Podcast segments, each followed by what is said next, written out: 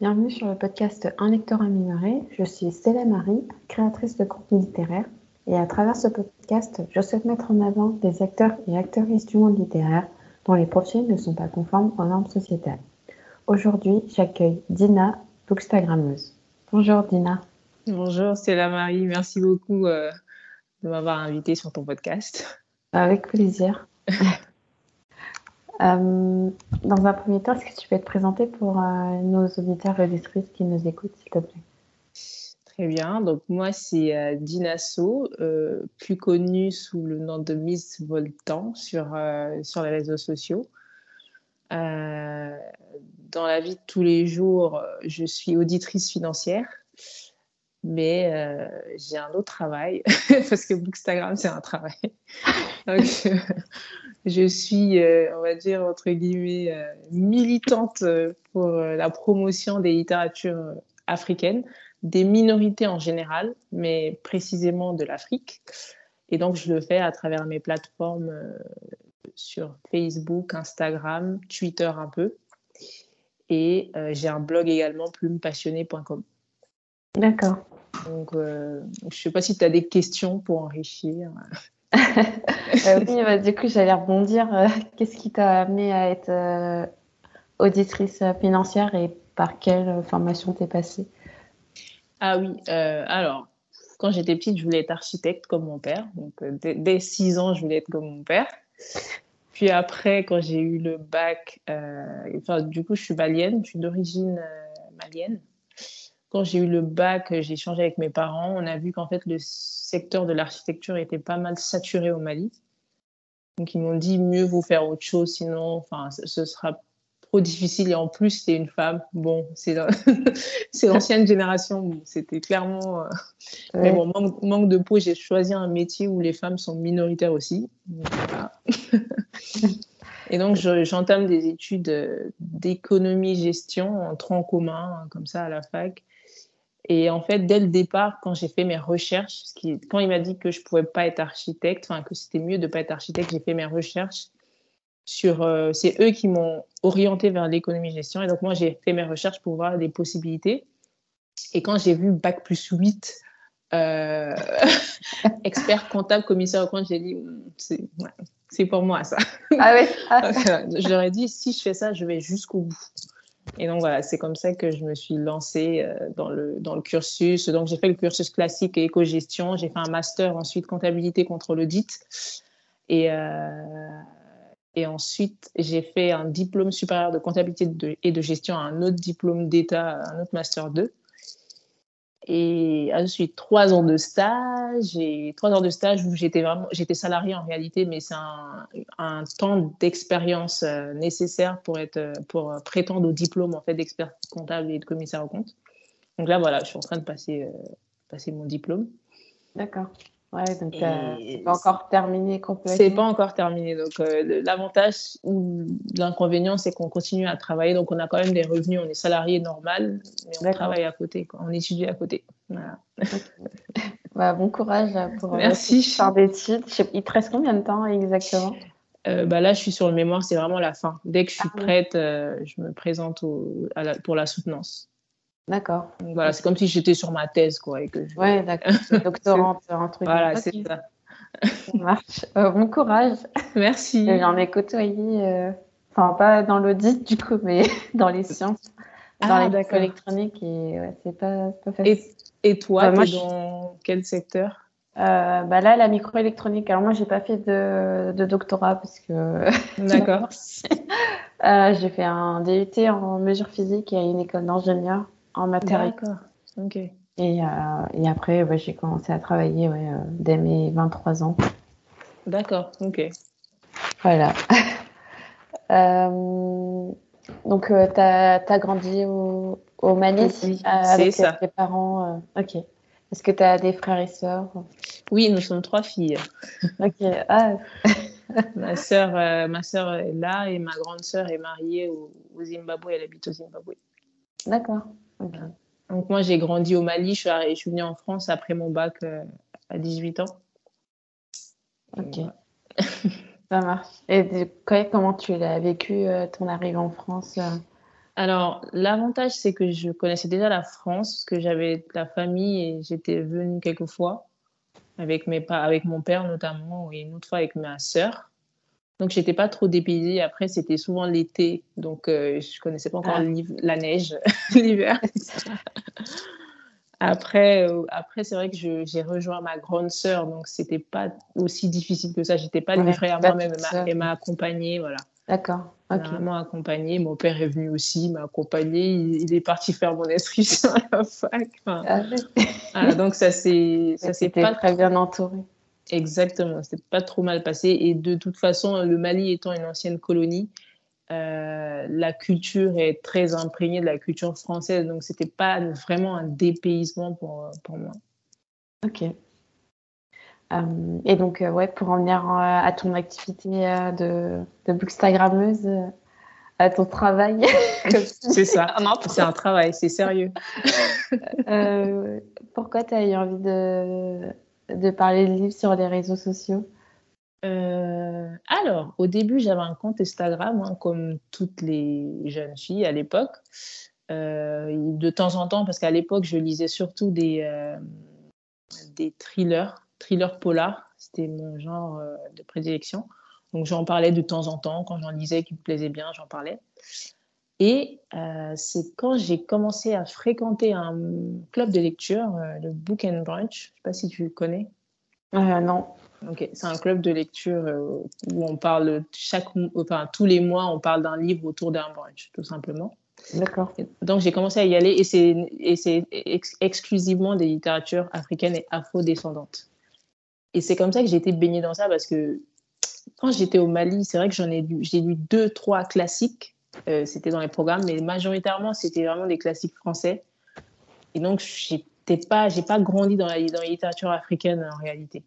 Et c'est en France que j'ai découvert vraiment réellement la, littérature africaine. Et j'ai commencé à côtoyer ces, ces femmes-là.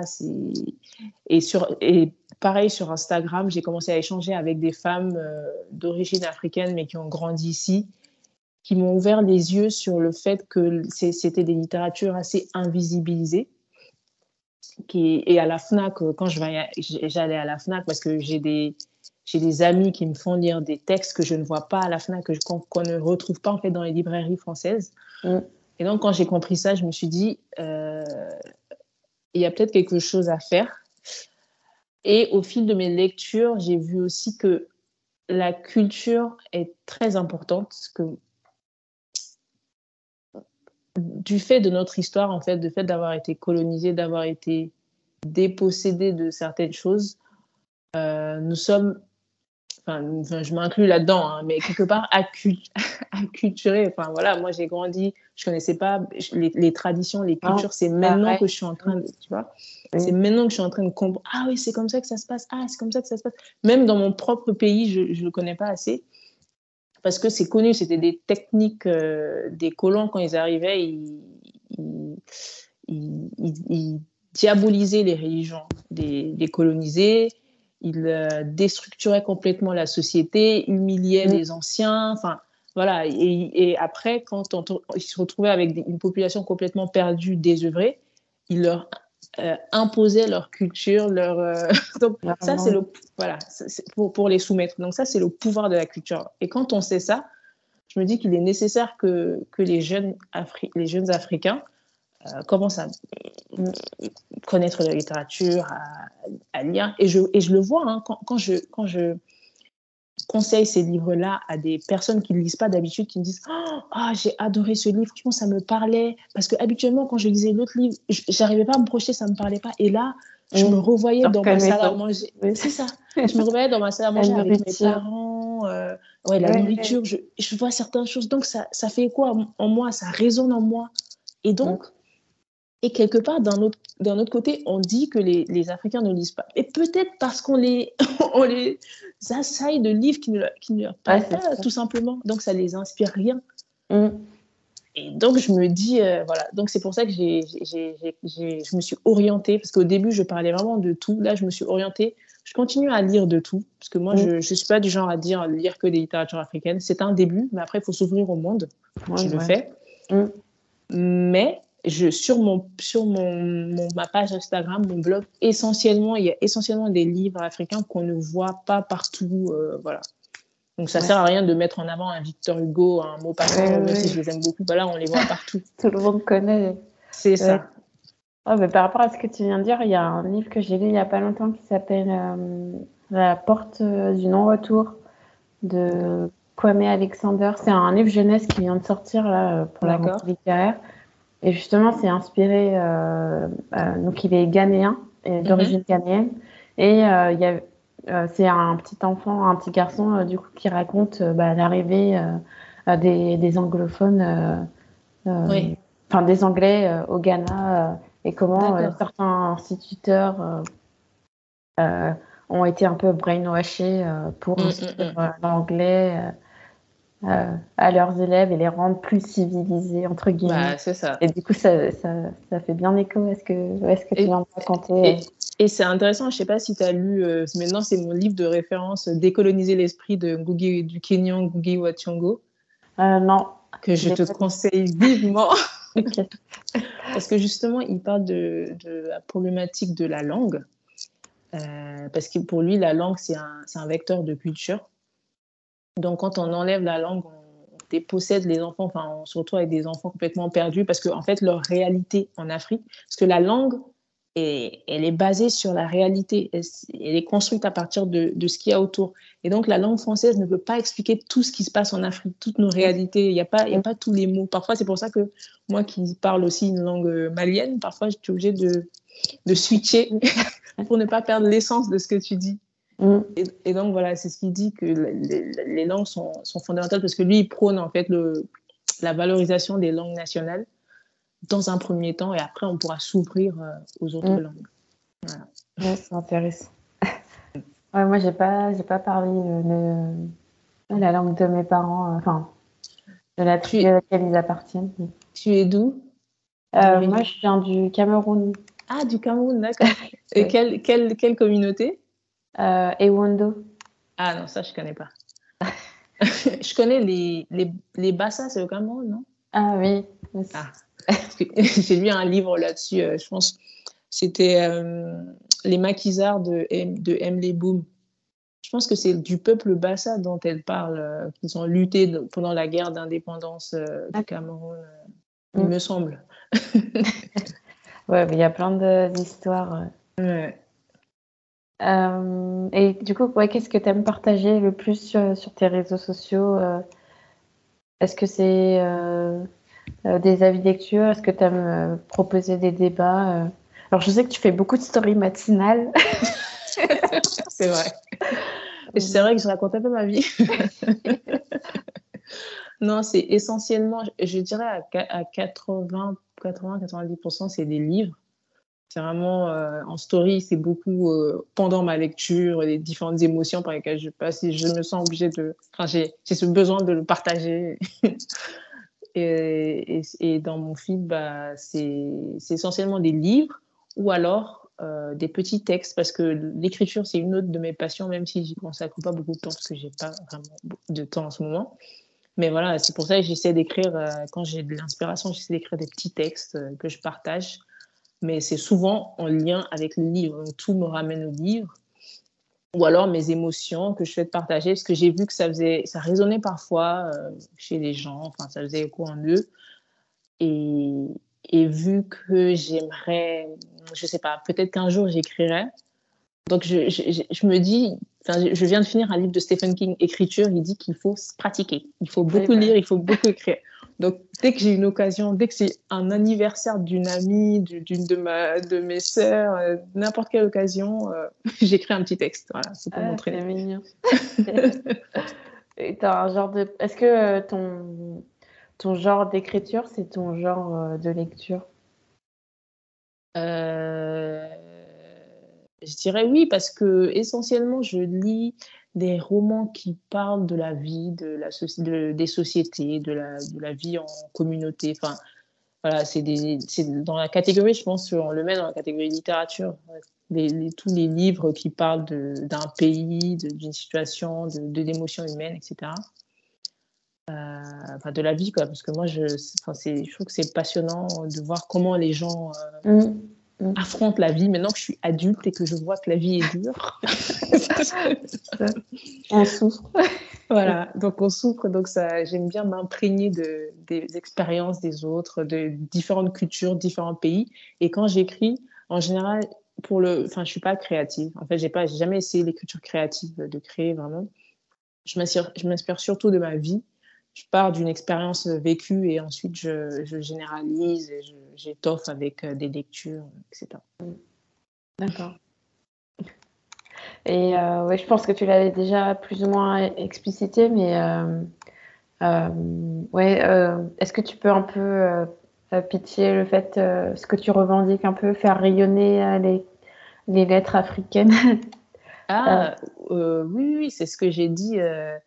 parce que pour moi, un, un peuple sans culture, un peuple sans histoire, c'est un peuple sans âme c'est un peuple qui, qui, qui, peut être déstructuré facilement, c'est un peuple qui n'a pas d'attache. Et quand il y a l'adversité, quand il y a des problèmes, c'est ce, ce sentiment d'appartenance-là, cette unicité qui nous aide, qui nous élève.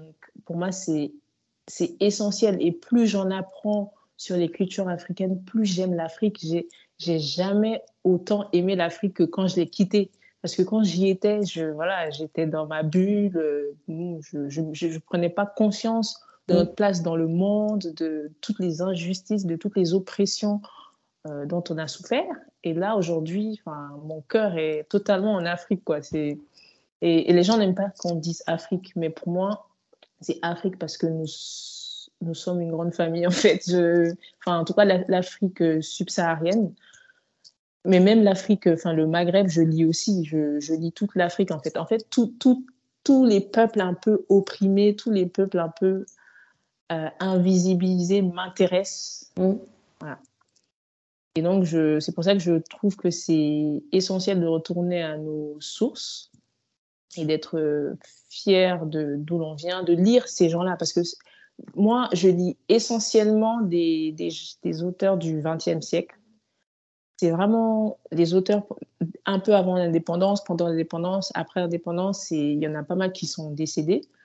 C'était des gens qui avaient, qui, qui, avaient un autre niveau. quoi. C'était des, des, gens brillants déjà, des gens qui avaient une fine connaissance des, de leur culture parce qu'ils ont vécu à des moments où la société n'avait pas encore été déstructurée par les colons, donc euh, ils, ils, savent le sens des choses. Et donc, tous leurs textes sont nourris de ça, les textes sont authentiques. Quoi. Ils n'ont pas, ils ont pas besoin d'en faire trop. Ils ont leur style propre, ils ont leurs histoires. Enfin, mm. et, et, quand, quand je, là, je fais des immersions par pays et, je vois des similitudes parmi nos différentes communautés, nos différents pays, nos différents peuples. Et, donc, c'est pour, ça que je m'exprime en disant l'Afrique, parce que pour moi, nous sommes une, grande famille et moi, j'ai de l'amour pour tous les Africains. Quoi. Mm. c'est un peu. Euh, Mais vous verrez, plus vous lirez euh, ces auteurs africains, plus vous serez déchaînés comme moi. c'est vrai que tu, tu, combles un peu ce que tu n'as pas eu avant. Exactement. Et j'aimerais que les enfants, dès, dès l'enfance, en fait, les gens, que ça soit pas comme moi bien après, dès l'enfance, qu'ils soient baignés dans ça. ça. Euh, et du coup, si je plante cette graine dans les gens, de des personnes de mon âge ou un peu moins, ils vont la planter dans la tête de leurs enfants. Et c'est comme ça que petit à petit, mm. les choses vont évoluer. oui, c'est ça, tu dis toujours. Euh, bah, moi, je, je, fais tout ce travail pour qu'après, euh, les futures générations euh, ça. puissent en, en, bénéficier. Quoi. C'est ça, exactement. Mm. Et est-ce que tu as eu l'occasion de. C'est comme tu dis que tu aimes beaucoup l'Afrique, que as, tu t'es quand même pas mal documenté tu as pu faire. Euh, tu pu euh, découvrir d'autres pays euh, en allant sur place Alors, récemment, j'ai été au Cap Vert, qui est, assez différent d'ailleurs. J'étais assez agréablement surprise. C'est assez différent des, autres pays africains que j'ai visités. Mais sinon, petite, j'ai visité le Burkina Faso et le Sénégal. Essentiellement, mais ça remonte. Hein. Là, il faut vraiment, là, là que j'ai vraiment lu, il, faut, il faut que j'entame. Ouais, ouais avant ta déconstruction. Euh, Exactement. Là, il faut un tour, un tour de l'Afrique. Euh. En même temps, là, il ouais, faut rappeler que tu es quand même en, en doctorat. Ouais, c'est en train de terminer tes études. Et, et attention, quand je parle de l'Afrique aussi, c'est intéressant de lire aussi pour euh, voir le côté négatif de nos cultures, de nos traditions. Parce mm. que quand je lis les romans africains, là, je suis totalement révoltée. Parce qu'il y a des choses qui se passaient. Et, et, ça permet aussi de se mettre à la place peut-être des autres, de comprendre l'impact mm. que peuvent avoir telle ou telle tradition. Et peut-être, dans un deuxième temps, de faire le tri, parce que tout n'est pas parfait dans nos cultures. Hein. Euh, parfois, c'est ce que je dis. Souvent, je dis, j'aimerais avoir le meilleur de la culture française, de la culture malienne. Parce qu'il y a des choses qui me dérangent dans les deux. En fait, les deux, je suis imprégnée des deux, mais des deux côtés, il y a des choses euh, qui me dérangent. Quoi. Donc, c'est pas, c'est pas parfait non plus. oui, bah, c'est un peu la, vie de manière générale. Tu as toujours un truc qui Exactement. va rebalancer euh, le négatif. C'est ça, et je, je, le précise parce que avec les mouvements panafricains, enfin, les mm. choses qui se passent en ce moment, les gens ont tendance à, à, ne pas parler des côtés négatifs, à que mettre, à, parler d'une société précoloniale euh, merveilleuse, sans problème. C'est pas vrai. oui, bah, l'humain n'est pas parfait. c'est ça. Qu'il a été opprimé ou non. Mm. Euh, tu m'as dit que tu avais participé à, ton club de lecture. Est-ce que tu as fait d'autres événements euh, littéraire euh, alors, le, c'est essentiellement le club, le club de lecture. Déjà, j'ai, été par, euh, j'y suis allée comme participante pendant un an, mais ensuite, j'étais tellement euh, une participante dévouée qu'ils m'ont proposé de devenir animatrice. Donc, j'ai fait pendant un an. C'est une expérience vraiment très, très enrichissante. J'ai, j'ai rencontré plein, plein d'afropéennes d'antillaises. Enfin, c'était, je, enfin, je les aurais pas rencontrées en d'autres circonstances, donc ça m'a vraiment enrichi. C'est par ce biais-là que j'ai découvert aussi la littérature antillaise, qui est très très intéressante et très empreinte de mysticisme. Euh, et euh, par ce biais-là également, j'ai fait une, euh, on a fait un événement commun avec la scène littéraire une fois, la scène littéraire, c'est une association, c'est une association qui décerne un prix, un prix des Afriques. Donc c'est vraiment créé par une Camerounaise d'ailleurs, Flore Agnès, qui qui alloue un prix les Afriques, qui commence à se développer, à se faire connaître, quoi, parce qu'il y a tout un tas de prix et on se rend compte qu'en Afrique, il n'y a pas vraiment de prix. Euh, il, y a, quelques prix, mais à chaque fois, derrière, il y a des financeurs euh, étrangers. D'accord. donc, c'est un peu mm, biaisé. Donc là, c'est vraiment un prix par les Africains pour les Africains. Et donc, on a fait un événement commun très intéressant. On a invité l'auteur et j'étais animatrice. Euh, C'était de, beaux souvenirs.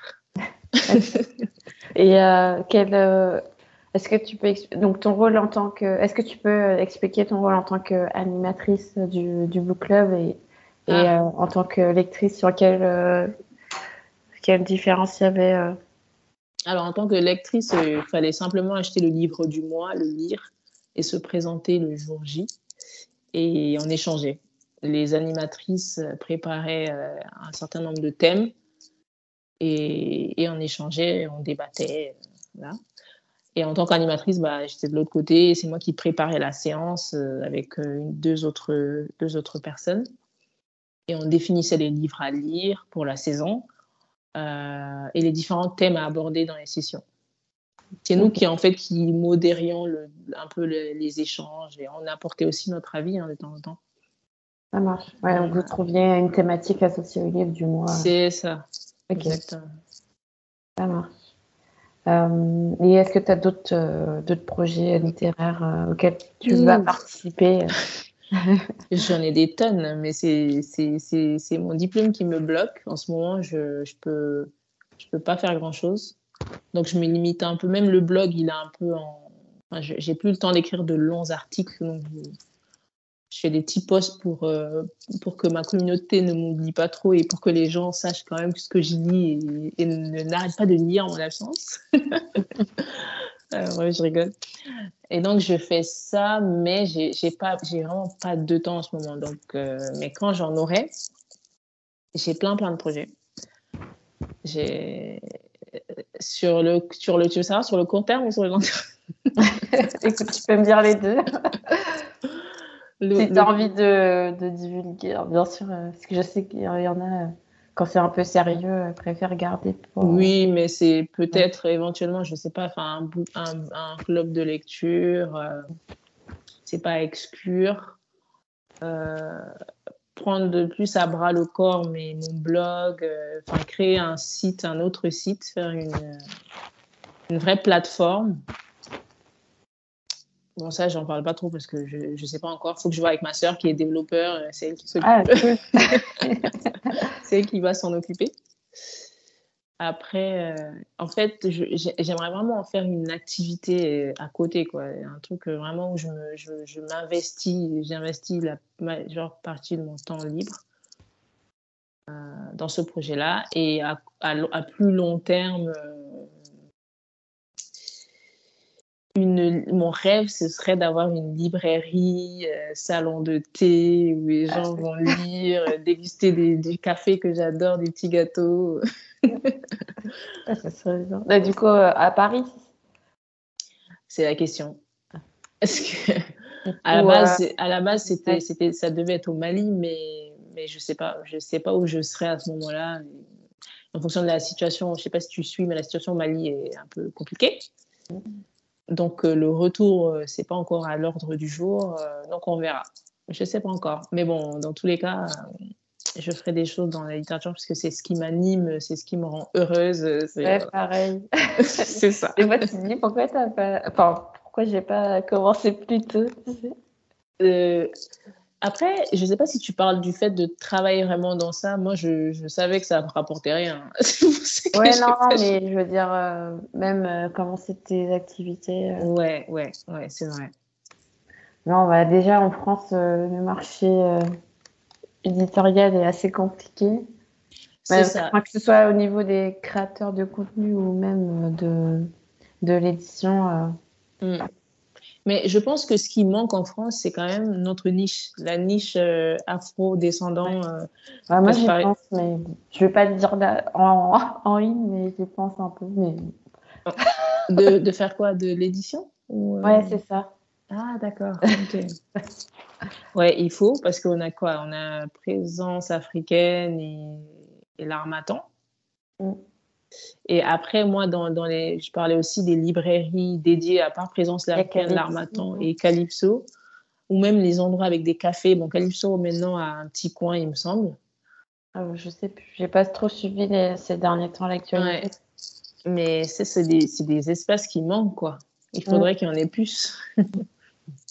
ouais, bah... c'est toujours ce qu'on se dit. Euh, ça fait un an que j'ai ce podcast et à chaque fois, ah et puis quand on voit aussi des, des, des initiatives qui, qui, tombent à l'eau, parce qu'il y avait une personne qui avait créé un, une librairie euh, salon de thé aussi. On en parlait ah. beaucoup, mais ça n'a pas tenu en fait. elle a dû fermer parce que c'était pas rentable. D'accord. Ah, je n'étais pas au courant. Euh. Du coup, il faut aussi que la communauté euh, y aille, quoi. c'est le problème. Oui, bah oui, c'est sûr que quand on parle aussi de l'argent, Mm. J'espère que les gens qui t'ont suivi avant vont te suivre. Euh, et c'est vrai que c'est pas toujours le cas. C'est ça, c'est un peu ça aussi, ce, ce, cette aventure-là sur les réseaux sociaux, parce que se faire connaître, euh, quand les gens connaissent, te connaissent et croient en ton projet, mm. c'est plus susceptible de te, de te suivre après. Euh. Mm. Ouais, c'est compliqué. ça fait combien de temps que tu es sur les réseaux? Euh, depuis 2015. Ah oui, que j'ai ouais, pas que j'ai commencé à faire euh, Boostagram en 2015. Ok. Ah, tu parles c'est pas. Euh, non, parce que c'est j'ai ce besoin de partager. Est-ce que tu es passé par différentes phases Oui, même récemment, je sais pas, j'ai écrit un texte, je sais pas si tu l'as vu, où je disais que j'en avais, enfin, j'étais fatiguée. Ouais, ça j'ai vu. Et c'était pas parce que j'avais. oui, non, en fait, c'était surtout la fatigue, toutes les activités à côté, le travail, le diplôme. Et donc, j'avais pas l'énergie. Et, donc, pour, parce que quand je lis, pour pouvoir restituer après, je, je, prends des notes, en fait, pour pas ouvrir. Parce que là, par exemple, j'ai lu des livres il y a, il y a deux mois, mais dont j'ai pas encore parlé. Donc, euh, si, si je ne lisais que pour moi, je n'aurais pas, pas fait l'effort de prendre toutes les notes que je fais. Mm. Mais, mais, voilà, donc il y a quand même un petit travail euh, pendant mes lectures. Et, et aussi s'asseoir pour, euh, pour écrire un texte quand on est très fatigué, on n'est pas du tout créatif. Quand on est stressé, quand on est fatigué, ça ne sort juste pas. Les phrases sont bancales. ça sert à rien de s'acharner. Donc voilà, c'est pour ça qu'à un moment donné, j'avais J'en avais marre, je me posais des questions, est-ce que c'est nécessaire? Puis j'ai lu un livre de oh oui, George Orwell, 1984. Ah. T'es pas la première à me le citer euh, sur le Un chef-d'œuvre absolu, à lire absolument. Il m'a, il m'a retourné dans tous les sens et voilà, ça m'a fait comprendre que ce qu'on disait tout à l'heure, c'est je vais peut-être pas voir les bénéfices maintenant, peut-être pas de mon vivant, mais c'est des choses qui resteront et voilà, qui, mm. qui, se prospéreront et peut-être après, dans quelques générations, ça se mettra en place. C'est comme ça, c'est comme ça qu'il faut penser pour tenir. Ouais, on ne gagne pas d'argent. ah bah, c'est pas prêt d'arriver. Non. Je connais aucune euh, créatrice euh, noire euh, littéraire qui gagne. Ouais, c'est compliqué. C'est vrai que c'est compliqué aussi quand tu n'as pas d'exemple. C'est ça. Que dans les livres, non, c'est compliqué. Enfin, déjà, je, pense que globalement, dans les livres, c'est compliqué de gagner de l'argent. C'est pas mm. quand on est influenceuse avec, enfin, sur des produits cosmétiques et ça. Je pense que ça va beaucoup plus vite que des bouquins. Mm. Ouais. n'est pas le même. Enfin, je connais pas trop les prix, mais bon. Mm. Euh, et ouais, de quoi tu es, de quoi le plus fier euh, de, par rapport à tout ce que tu as enfin, vécu ouais, en... dans l'expérience Bookstag. Ouais, c'est ça. Euh, je pense que je suis, ce dont je suis le plus fier, c'est le, c'est le concours Dina Reads and Chair. Parce que parce que en fait, c'est parti juste comme ça. Un jour, en fait, je faisais le tri dans mes bouquins et je me suis rendu compte qu'il y a des livres que je n'aimais pas vraiment. Je me suis dit, au lieu de les jeter ou, enfin, je sais pas, je, vais faire, en faire bénéficier les gens si ça les intéresse, parce que c'est pas que c'était des mauvais livres, c'est juste que c'était pas des livres pour moi. Et il y a des, les gens se sont manifestés en masse, ils étaient contents, ils voulaient absolument gagner. Ceux qui ont gagné étaient et moi, ça m'a fait vraiment chaud au cœur. Je me suis dit, waouh, j'avais les livres un tel impact sur les gens. Enfin, je sais que ça a cet impact-là sur moi. Mm. Mais ça fait plaisir de voir des gens, même qui lisent pas euh, régulièrement, qui étaient vraiment contents d'avoir ces livres pour pouvoir se lancer, etc. Parce que je leur donne envie. Et donc, c'est comme ça je me suis dit, moi, ça m'a rendu heureuse. Je me suis dit, je veux ressentir ça tous les mois. je veux ressentir ça régulièrement c'est un peu égoïste aussi parce que ça me fait plaisir. Quand, je le fais et que la personne est contente, surtout quand j'annonce les gagnants, ils sont tellement contents, ils vont en message privé, oh, je suis trop contente et tout. Et quand Après, il y a des cas où ils ne reçoivent pas le livre, hein, parce que ah c'est beaucoup des personnes sur le continent qui gagnent. J'envoie par la poste et parfois, dans certains pays, ça se perd. Il y en a, ils le reçoivent deux mois plus tard, il y en a, ils le reçoivent deux, deux semaines plus tard, il y en a, ils ne le reçoivent pas du tout. Mais, mais heureusement, c'est à la marge. Et quand c'est comme ça, moi, je ne peux, je peux rien faire. C'est le, le risque.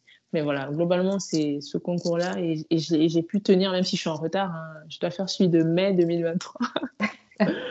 Mais bon, j'arrive à. Ça fait deux ans, ça fera deux ans en juillet. Enfin, quand j'aurai. Ouais, ça fait deux ans là que je le fais. Donc, c'est. Ah mais ça veut dire que tu as quand même masse. Euh, enfin, tu as beaucoup de bouquins à, à évacuer. Je veux dire, euh, tu as accumulé pas mal de, de, lectures pour être capable mm. de faire bénéficier euh, ah, oui. tous bah les mois. Mm, mm, Et j'ai plein d'autres titres, mais il y en a pas mal qui sont en anglais. Les gens devraient se mettre en anglais parce qu'on va, on va avoir un problème. c'est des livres qui ne sont pas traduits, donc euh, ils vont, enfin, c'est dommage de passer à côté. Quoi. Tu as plutôt un lectorat euh, francophone, c'est ça?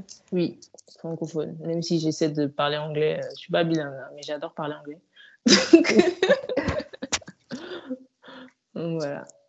Et comme je lis en anglais, et, le cerveau est drôle. Quand je lis en anglais, les phrases sortent, en anglais. Parce que comme tu es immergé là-dedans plusieurs jours d'affilée, bah, mm. ton, cerveau se réadapte. c'est marrant.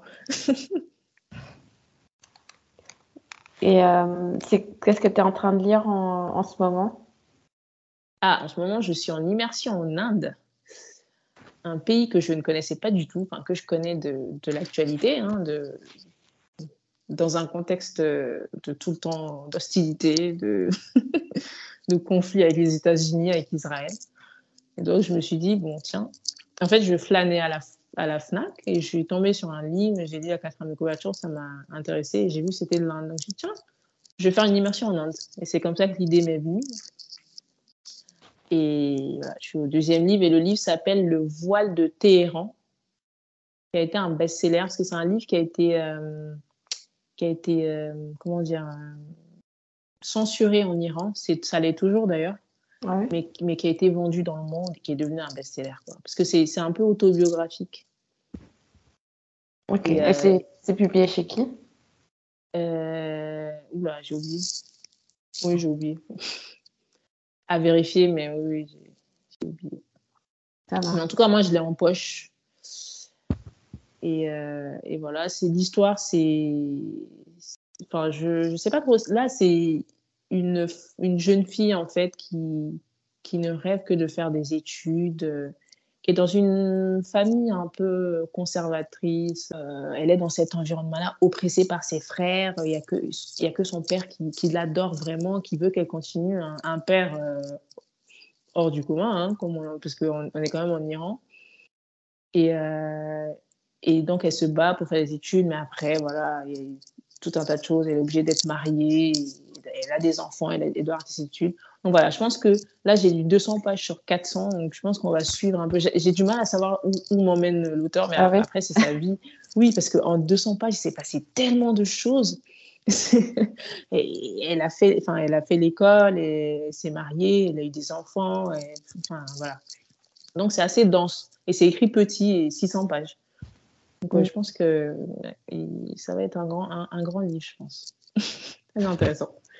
Et j'apprends beaucoup sur la culture euh, indienne. Déjà, avec le premier, c'était la même, la même auteur, hein, euh, à tous ceux qui sont partis, à tous ceux qui sont restés. C'est ça le titre. Et, et pareil, c'était intéressant euh, dans un contexte post-révolution iranienne, révolution islamique en Iran, là, de 1979, comment le pays a été éclaté, déchiré. Une, frange de la population est partie à l'étranger pour fuir hein, tous ceux qui faisaient partie de notre régime et l'autre est resté. Donc, des familles sont retrouvées déchirées et on va expliquer un peu tout ça. Euh, la culturation, enfin c'est voilà, moi voilà, c'est ce genre de livre que j'aime. Ça permet ah de comprendre un pays, la culture. Euh.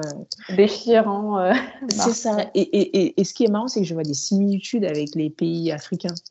C'est incroyable. Dans, dans, la mentalité, c'est exactement la même mentalité. Le sort réservé aux femmes, etc. Le machisme des hommes, c'est la même mentalité. Et ouais, il y a des. Pas des patterns, mais tu, tu retrouves euh, certains mécanismes. Comme quoi on se ressent, on n'est pas si différents euh, les uns des autres. Exactement, c'est ça. Et euh, ouais, j'avais une question aussi avant de, de te lancer sur les réseaux et d'entamer toute cette déconstruction. Est-ce que tu, tu lisais avant? Oui. Donc j'ai grandi avec les livres depuis que j'étais petite. Mon père, euh, il, mon père, il n'avait pas beaucoup lu, donc il tenait vraiment à ce qu'on lise. Donc c'était lui, il ne va pas par quatre chemins, c'est pas par la douceur, c'est l'obligation, c'est la tyrannie. il nous forçait à lire. Et, et, moi, ça ne me dérangeait pas. C'était le truc qui me dérangeait pas. Quoi. Ça, ça dérangeait mes sœurs moi, voilà, je lisais, mais sans plus. En fait, je savais pas que j'avais une passion pour ça. C'est juste que c'était facile pour moi de lire. Mm. Pareil, à l'école, on avait des livres imposés euh, euh, et je, les lisais. Euh, j'aimais bien les exposer quand il fallait passer devant la classe pour parler du livre, répondre aux questions. J'adorais. toujours sans savoir que. Enfin, je sais pas. Parce que au Mali, les, les notions de passion sont pas mises en avant, en fait. Surtout quand il s'agit de culture, d'art comme ça. Mm. On va pas. Bon, il nous disait de lire, mais c'était surtout pour euh, l'expression orale et écrite. Hein. Pas, pas, plus. ils s'attendaient pas. D'ailleurs, aujourd'hui, ils sont tous choqués. Enfin, mes parents, ils trouvent que j'exagère. Ils s'attendaient pas à ce que ça devienne une passion. voilà, donc euh, j'ai grandi comme ça. Et, et quand je suis venue en France, parce que mes parents, mon père avait l'habitude de nous acheter des livres quand il voyageait. Euh, au Mali, il n'y en avait pas beaucoup. Euh, il y avait des librairies, mais bon, il n'y avait pas beaucoup, beaucoup de, choix. Et quand je suis arrivée en France, je me suis inscrite à France Loisirs dès ma première année. Et, c'est comme ça que j'ai commencé à recevoir des livres euh, régulièrement, petit à petit, petit à petit. Et je me disais, ouh, je, je, commençais à soupçonner une passion. Je me dis, mais attends, j'aime beaucoup lire en fait.